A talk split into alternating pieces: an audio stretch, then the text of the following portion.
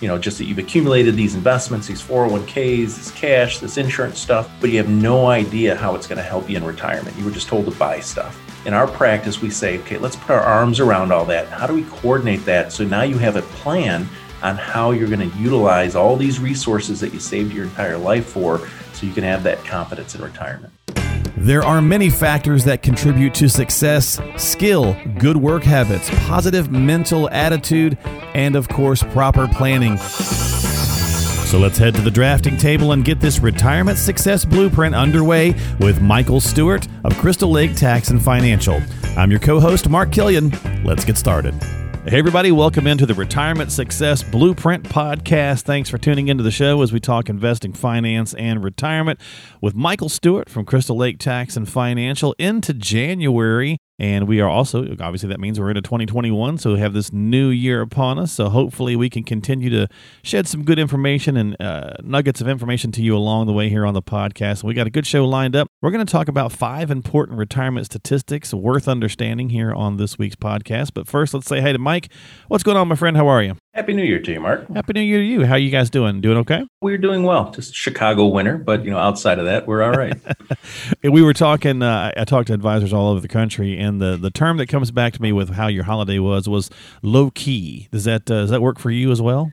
Uh, yeah, it might even be a little bit of an understatement. Yeah, okay. It's pretty much just a, immediate close family, you know, trying to res- respect the protocols. Gotcha. Okay. Well, very good. Well, very good. Well, I'm glad uh, that you guys had a good holiday, and hopefully our listeners did as well. And as I said, we're going to talk some statistics, so let's jump into that here in just a second. But before we do, let me toss out a little headline uh, and get uh, get your take on this, Mike. So uh, it uh, the interest rates, you know, low, so it's a great time to buy a house, right? We always hear that kind of thing. But home values are high, so it's a great time to sell a house.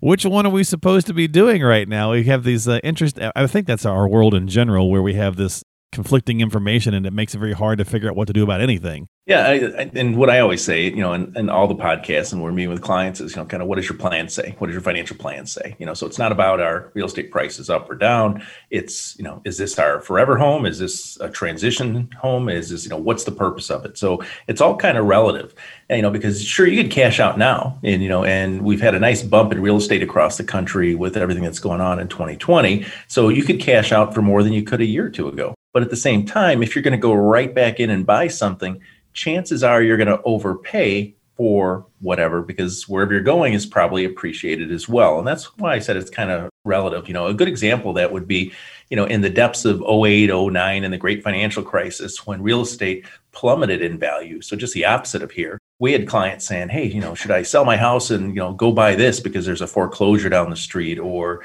you know, there's a short sale so I can get it for 20, 30% less." Mm-hmm said true, but you would also have to sell your own home, even though nothing's changed with it. You know, your own home, just because everything around you has gone down in value, you'd also have to sell your own home for 20, 30% less. So, yes, you're getting a bargain in what you're going into, but you're giving up something. So, this is kind of the complete opposite, but really the same logic. What you really want to do is take a look at what's the purpose of the home that you're in right now.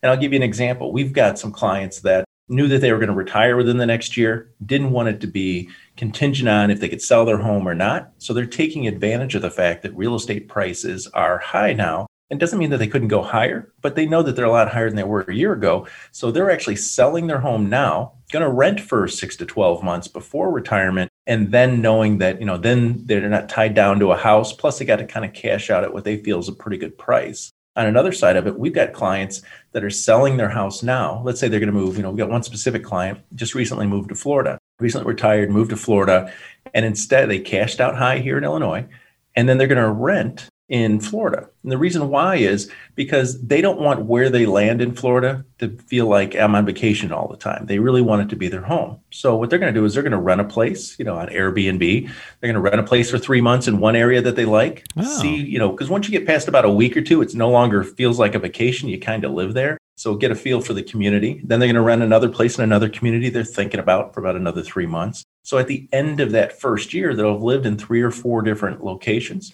and then kind of pick and choose then when they're going to go in and buy. You know, so when it comes to real estate choices, it's great if the market's turning in your favor, but understand that it's a bigger question and bigger emphasis on what's the purpose of that house for you. It's more than just money at some point. Right. That's a cool idea though. I like that. They're just going to kind of feel it out and get a good uh, a good sense of what it's like and check out the different communities until they find the one that works for them. So very good. All right, well cool. You know, a lot of times people struggle with, you know, understanding what the right thing to do is kind of to that point of that headline this week. So let's talk about some statistics, Mike, that might be worth uh, understanding. I think they're fairly important. Pretty curious as, some, as to some of the numbers on this too. So we'll get into these a little bit, let you kind of break them down and, and maybe they underscore a real problem that people face you know, maybe it's something that you've not addressed or even thought about. So let's go through a couple of these. I think this data is probably from early 2020, but we'll go in here and take a look anyway and see what what your take on this is.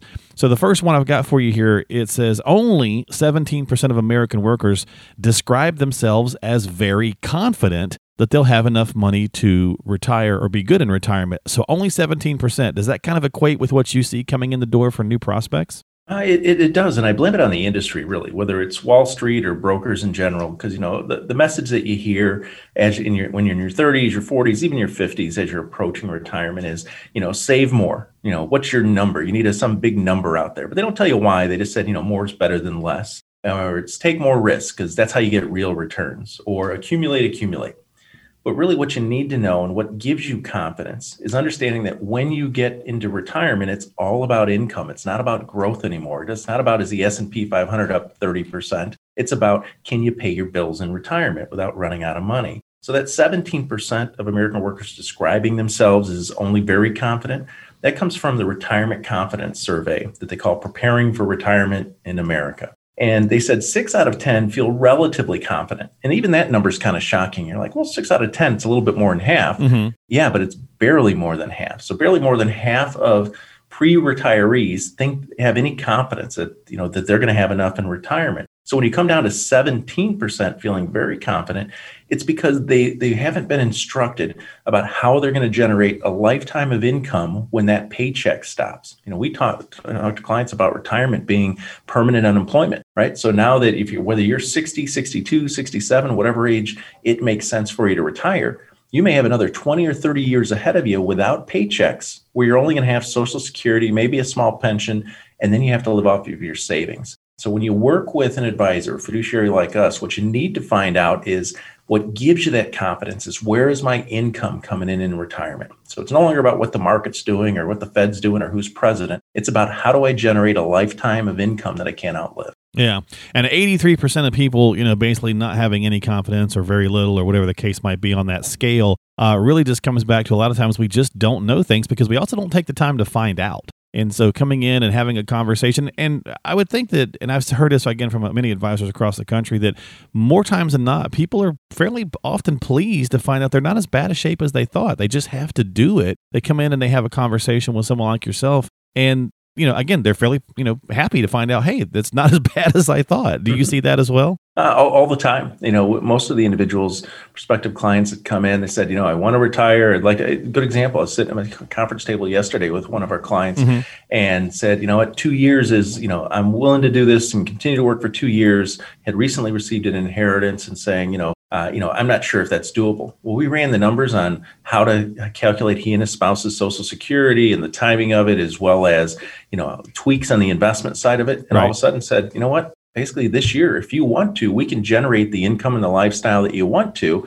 Because he was concerned about potentially getting laid off. You know, things are a little bit slow with everything going on. And I said, you know, this can be your decision rather than your employer's decision. That's so awesome. the, the key thing there is just like you said, it's people have accumulated this stuff. And in past episodes, we talk about your financial junk drawer, you know, just that you've accumulated these investments, these 401ks, this cash, this insurance stuff, but you have no idea how it's going to help you in retirement. You were just told to buy stuff. In our practice, we say, okay, let's put our arms around all that. How do we coordinate that? So now you have a plan on how you're going to utilize all these resources that you saved your entire life for so you can have that confidence in retirement. That's great. And that's the whole point, right? So figuring that out. And that's what the retirement success blueprint is all about. So let's continue moving on with some of these statistics. The average 65 year old woman, Mike, uh, says has a life expectancy of about another 20.7 years.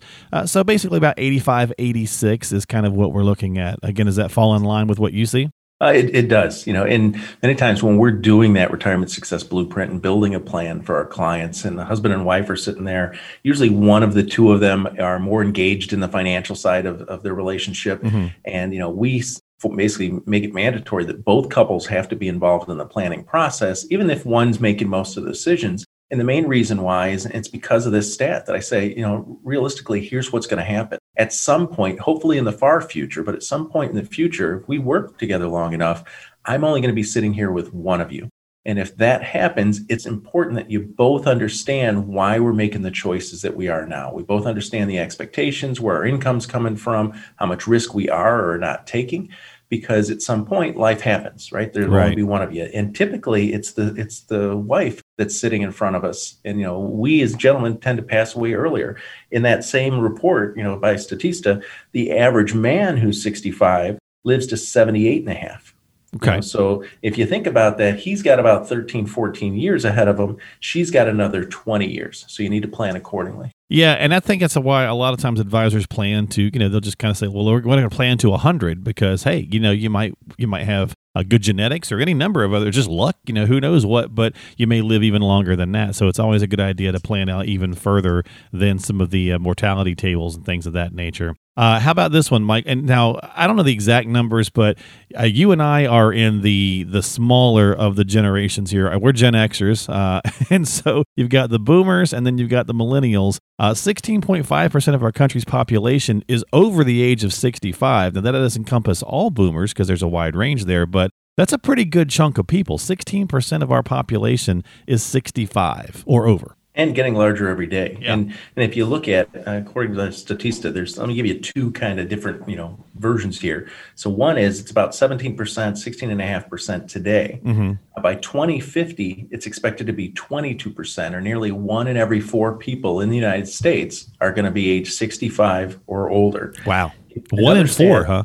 Yeah, one in four. So you get you get twenty two percent. You know, and that's just in you know twenty fifty seems so far away, but basically it's you know less than thirty years away from where we are right now. Right. Uh, and, and basically it doubles about every about every thirty years or so. If you go back to nineteen fifty, the number of individuals in the United States that were over sixty five was eight percent. So if you think about, we went from 8% in 1950 to 16, 17% now here in 2020, 2021 and that's going to go up to 22% by 2050. So, you know, when you take a look at how that impacts maybe the stock market, how that impacts the workforce, the economy, it's a pretty huge thing. You know, one as kind of an aside, you know, it's when I look back at that 1950 number of only being 8% of individuals over 65, mm-hmm. think about Social Security, right? When Social Security is rolled out, and Ida May Fuller got her first check, you know, back in like 1940, 42. Uh, the thing was that you were eligible for Social Security at 65. Well, if in 1950, you know, another decade later, only 8% of the population was actually 65 or older, sure. that's a great example that Social Security was never designed to be 100% of your retirement income. And the government didn't really think they were going to have to be paying many people nor did they have, think right. that they were going to have to pay you very long, right? Because if only 8% lasted to 65, sure, yeah. Chances are it wasn't designed to be a 20 or 30 year retirement for most people. Yeah, now, it speaks to our to, longevity, right? We're just living longer and longer. Absolutely. So when you look at men living to 78, women living into 85, uh, the reality on that, though, is that that's why Social Security is broken, you know, is because the original purpose of it wasn't retirement security for the masses. It was retirement security for those fortunate enough to make it to 65 and maybe hadn't saved enough. Yeah, and you know, it's not a uniquely American problem either. Sometimes I think we think that is the case, but other you know, every nation had a baby boom, you know, after World War World War II and I was reading not too long ago I think Japan had just recently moved their retirement age to 60. They'd moved it up, so they're still behind us a little bit and they're considering moving it up again another couple of years as well. So, you know, many many nations are facing the same kind of problem was what to do with an aging population. So it's certainly something you want to be factoring in and, and, paying attention to when you're working with an advisor and getting your own plans put together, taking in that longevity, those two stats kind of working together to show that. Uh, and this one kind of goes right along in that same vein a little bit, Mike. It says the average retiree spends around 300 grand on out-of-pocket medical expenses over the course of their retirement. That's a pretty good chunk of pretty good chunk of money right there. Yeah, if you think about, you know, between what you're paying for Medicare, what you're paying for your supplements, what you're paying for your co-pays, uh, you know, things that aren't covered like dental and vision and other things, the older you get, you just tend to need more medical care. Right. And you know, so you know, if you just go back a few years ago, that that wasn't three hundred thousand. That was a little over two hundred thousand. So healthcare inflation and the cost of everything is just continues to grow. What I find amazing about this statistic, when we're saying almost three hundred thousand, you know, just for a lifetime of healthcare in retirement, isn't necessarily you know that that equates to ten or twenty thousand dollars a year, depending on how long your retirement is. It's more so is that doesn't even pick up the very real likelihood that you're either going to need, you know, especially if you're married, one of the two of you are going to either need home health care mm. or mm. assisted living facility, nursing home or so. Yeah. So so that nearly 300,000 doesn't even pick up. I mean, in Illinois alone, if you need skilled care at home, that means, you know, a, a nurse that, you know, pops in and, you know, helps you out, that averages about $45,000 a year, according to the Council for Long-Term Care. If you need assisted living, you know, so part-time help, it's about 75,000 and for some of our clients that are full-time nursing care, full skilled care in nursing home, it's 90 to $100,000 a year. Wow. Now, all of that is above and beyond, you know, with the, these other healthcare numbers that we're throwing out. That's just for general maintenance type care. So, you know, we position it with clients sure we help them on to, you know the medicare decisions and the other kind of things for general health care but then we also pull back the you know the percentages say one of the two are going to need some sort of long-term care either at home or elsewhere so if we needed a long-term care in the future how would we pay for it you know you got to have that very real conversation otherwise it can deplete not only your legacy uh, but your entire savings and some of those numbers mike that you were just tossing out is that that typically is not for something like dementia or alzheimer's right doesn't that usually get kicked up and then the length of term of care is required is longer, and then sometimes that transitions obviously to more of a facility, uh, depending on how you know how the situation kind of goes along. I hear that those numbers typically are much much higher as well. Absolutely, it's it's all based on kind of the the staggered level of care that you need. And one of the shocking things, you know, so if you're talking to somebody that's just trying to sell you, you know, long term care insurance, and mm-hmm. they come up with, you know, how do you come up with that number? And they'll say, well, the average long term care, you know, need in a hospital is about $100,000 a year and you're typically in there about three years. So you need $300,000 of coverage. And then the typical consumer says, okay, that's what I need. But the reality is that's an average. And what I mean by that is, you know, there's a large portion of individuals that need skilled care, nursing home care, have dementia, what have you, that only make it three to six months, right? Mm, They're in right. bad shape going in, so sure. they don't necessarily last as long. Then, then there's this entirely different group that is like dementia, as you had mentioned before. And the difference on those is they may be in great physical shape, just they're slipping a little bit on the mental side. So what happens is they need care for six to 10 years. Well, what happens when that $300,000 runs out? Because it's a limited bucket of money in most long term care policies. So you need to have some sort of contingency plan. You know, we use what's called a hybrid long term care plan that has lifetime benefits uh, you know that's beyond the scope of today's conversation but you need to really consider that that if you did need care is that insurance actually going to pay you for the period of time that you need that care, whether it's for health reasons or for mental reasons? Gotcha. Okay. Well, some good information here today on the podcast. We're going to do one more here on, on our statistics, uh, retirement statistics, and that is 90% of people uh, over the age of 60 say that a written plan sounds like a good idea, is important, but about 20% only uh, have one. So they actually just go through with the process, which kind of pretty close to some of those numbers we talked about earlier in the show here, where people uh, feel like this is a good idea and they think it's something they should do. They just don't follow through with getting it done.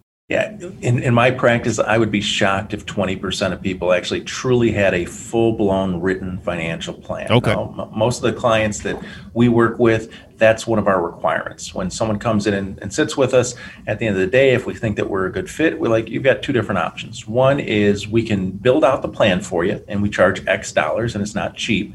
But then, you know, you take the plan, implement it yourself. You just pay us for the plan for our time. The other one is if you are somebody that wants more of a relationship, and we'll build the plan for you. We don't charge you for the plan because now we're going to have an ongoing, you know, advisory relationship. So there'll be an annual advisory fee associated with that. But then we do all the heavy lifting, the implementation, and things when we look at that, it all starts with a plan. You know, I always use the Alice in Wonderland quote that if you don't know where you're going, any road will take you there. Right. And that's unfortunately how many people, even those that have been working with brokers for 10, 20 years, when they come in to get their second opinion or just you know second set of eyes on you know they feel something's wrong with the plan or lack of plan that they have and we go through our process with them on how we're going to touch you know how where's your retirement income coming from? Making sure you have an investment plan a tax plan a health care plan for long-term care making sure your estate plan and the right documents are in place That's having a retirement plan. Uh, you know, we call ours a retirement success blueprint.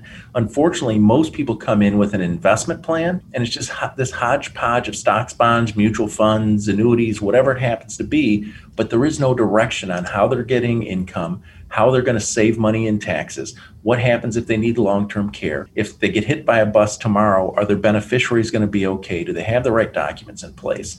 So, you know, like I said, I would be shocked because there's so many people, whether they've been working with, you know, Mother Merrill for 30 years or the local Jones guy.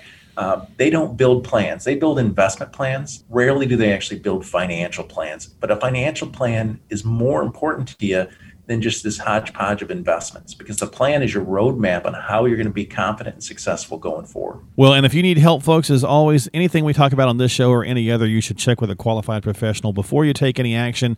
So reach out to Mike to talk about your own retirement success blueprint at 815 526 3092. If you're already working with him, that's great. But if you're not, that's the number to call 815 526 3092 or stop by crystallaketax.com. That is crystallaketax.com. And while you're there, you can submit an email question to uh, Mike and his team or to the podcast if you'd like. And that's what we're going to wrap up this week's show with is an email from Victoria in Chicago. She says, Michael, I'm a conservative investor, and the market was up about 15% or so, it seems, for last year, but I was not. I didn't do that well. Should I fire my broker? yeah, Victoria, that's a great question.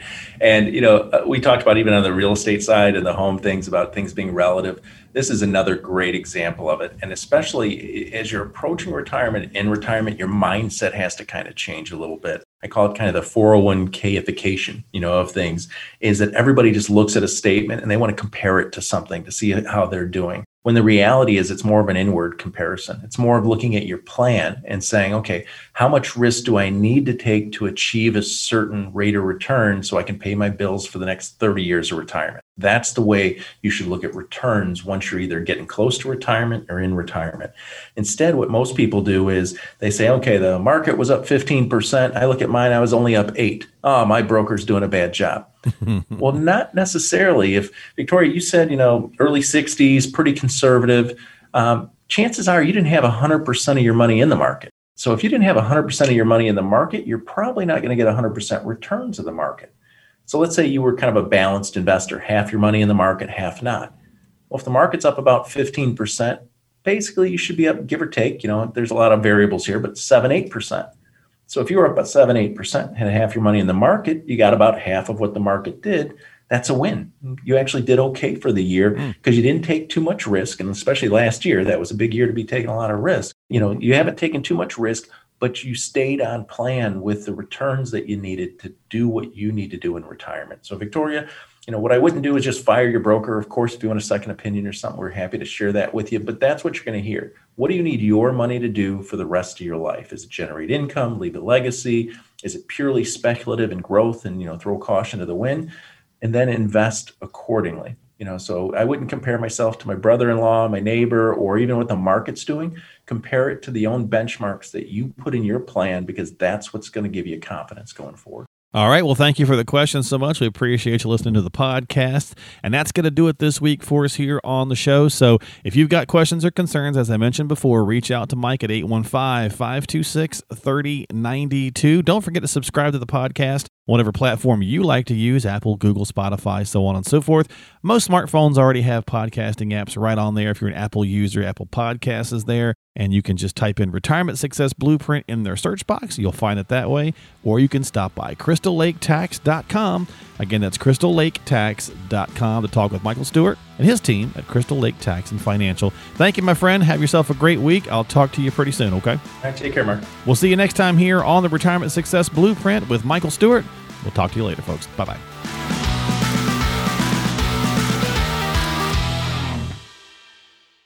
Investment advisory services offered through Sound Income Strategies LLC, an SEC registered investment advisory firm. The information provided herein is for training or educational purposes only and does not constitute an offer to sell or a solicitation of an offer to buy any securities, investments, investment strategies, or investment advice relating to securities, nor is the information or representation that any security is a suitable or appropriate investment for any person. Before acting on any advice, you should consider the appropriateness of the advice having regard to your own objectives, financial financial situation and needs. Please contact us to obtain our disclosure brochure relating to the services offered by Sound Income Strategies LLC and consider its contents before making any decisions. Where quoted, past performance is not indicative of future performance. Sound Income Strategies LLC does not represent or warrant that the contents of this program are suitable for you from a compliance, regulatory, legal, or any other perspective. We shall have no responsibility for your use or non use of the program or any portion thereof. Crystal Lake Tax and Financial and Sound Income Strategies LLC are not associated entities.